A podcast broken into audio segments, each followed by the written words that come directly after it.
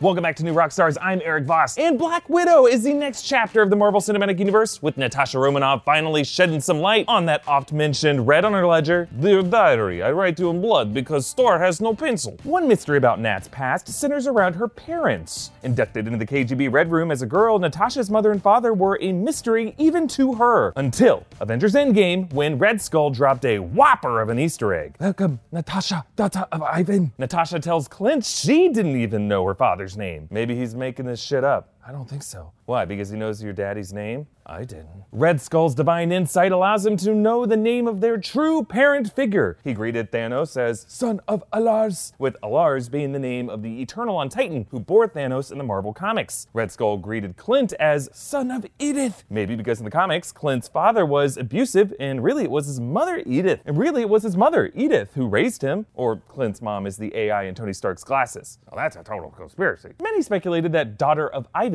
could refer to Ivan Vanko, aka Whiplash, the Soviet born villain of Iron Man 2. It's been a theory that's been around since Endgame came out, and a number of Easter eggs throughout the MCU past have supported, contradicted, and even given clarification on this possibility. So, as we wait for the Black Widow film to fact check that ledger, I will dig into this mystery of Natasha Romanoff's parentage in this episode of Inside Marvel. So, the first thing we should point out is that Natasha's father being named Ivan doesn't necessarily mean the one other Ivan we know in the MCU is her daddy. Ivan's one of the most popular boy names in Russia. It's like saying, wait, my dad's name is John? That must mean my dad is John Cena! I'm sorry about that, but I had to show you how dumb this Ivan thing sounds to Russian people. Really, Daughter of Ivan is most likely a reference to Natasha Romanoff's origin in the Marvel Comics. She was an orphan, originally born in Stalingrad, and an unnamed woman handed her off to a man named Ivan Petrovich Bezukov, who raised her as a foster father and a mentor before bringing her to the KGB Red Room. In a later comic, Ivan actually returned as a cyborg, trying to nuke the world, and he professed creepy romantic love for his foster daughter, but then became angry when she kept dad zoning him. In the way that Red Skull chose Edith as a parent Hawkeye was closer to, maybe he chose Ivan as that early childhood parental figure for Natasha, minus the uh, weird cyborg part. Then again, it would be odd for Natasha to not know Ivan's name in that case. The MCU version of her must have been separated from her biological parents long before any memories could form. Or maybe the Red Room brainwashed away any early childhood memories. But Natasha's parentage has been alluded to a number of times before this moment in Endgame. For example, there was a deleted scene in Captain America's Civil War. After everything that happened with S.H.I.E.L.D. during our little hiatus, I went back to Russia to try to find my parents. Two little gravestones by a chain link fence. I pulled some weeds and I left some flowers. You could say that one of those sad Russian gravestones would have Ivan written on it, but hey, it is Russia, the land of unmarked graves. Why mark grave? Use stone to fight wolf instead. Also, it's worth noting that this was a deleted scene, and it is debatable if deleted scenes are considered canon, but Civil War was written and directed by the same team, R&R and M&M, that made Infinity War and Endgame, Endgame being the movie that gave us that Ivan line. Also, before this, in another MCU chapter made by R&R M&M, Captain America the Winter Soldier, the computerized version of Arnim Zola greeted her this way.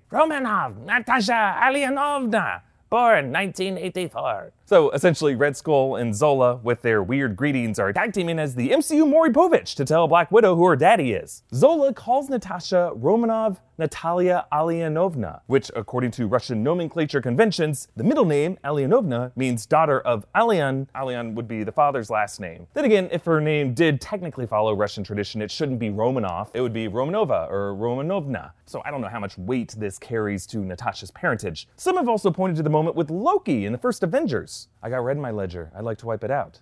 Can you? Can you wipe out that much red? Dreykov's daughter? Sao Paulo? The hospital fire? Barton told me everything. Now, I I think any folks who think that her dad's name is Dreykov there must be mispunctuating Loki's dialogue. He's not saying, can you wipe out that much red, comma, Dreykov's daughter, as if he's calling her the daughter of Dreykov. He's saying, can you wipe out that much red, question mark. Then, separate question, Dreykov's daughter, Sao Paulo. Dreykov perhaps being some past target that she had to assassinate, and then ended up having to murder Dreykov's young daughter too, to leave no witnesses, something that would haunt her. I'm interested to see if Dreykov, Sao Paulo, and the hospital fire all come up in the Black Widow film, which appears to be revisiting another entry on Nat's ledger, Budapest. But what does this mean for Whiplash Ivan Vanko? Well, it does make sense for Natasha Romanov to have various parental names associated with her history, and for her to not really know the truth. The KGB could have doctored her record, she could have been orphaned at a young age, or brainwashed. The parental figures that raised her easily could not have been her biological parents, but her mind did seem blown on Vormir after hearing that name, Ivan. That must not be a name she has associated with her father any time before. If we consider the Civil War gravestone story to be canon, Ivan must not have been on that gravestone. So, what do we know about Ivan Vanko? Well, he was born in 1968. Natasha was born in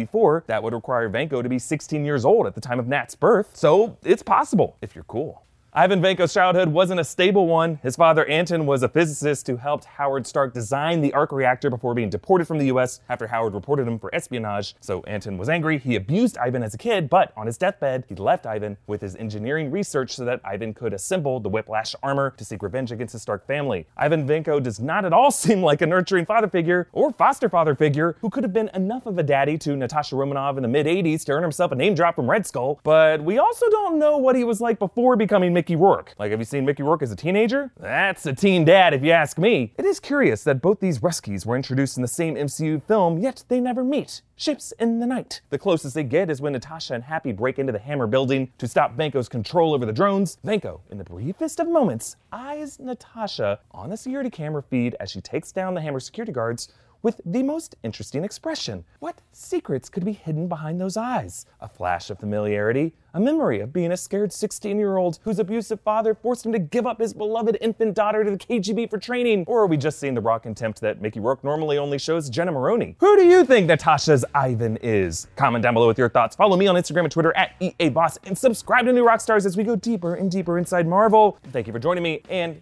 kids out there. Having a kid in your teenage years does not make you cool providing for the kid does.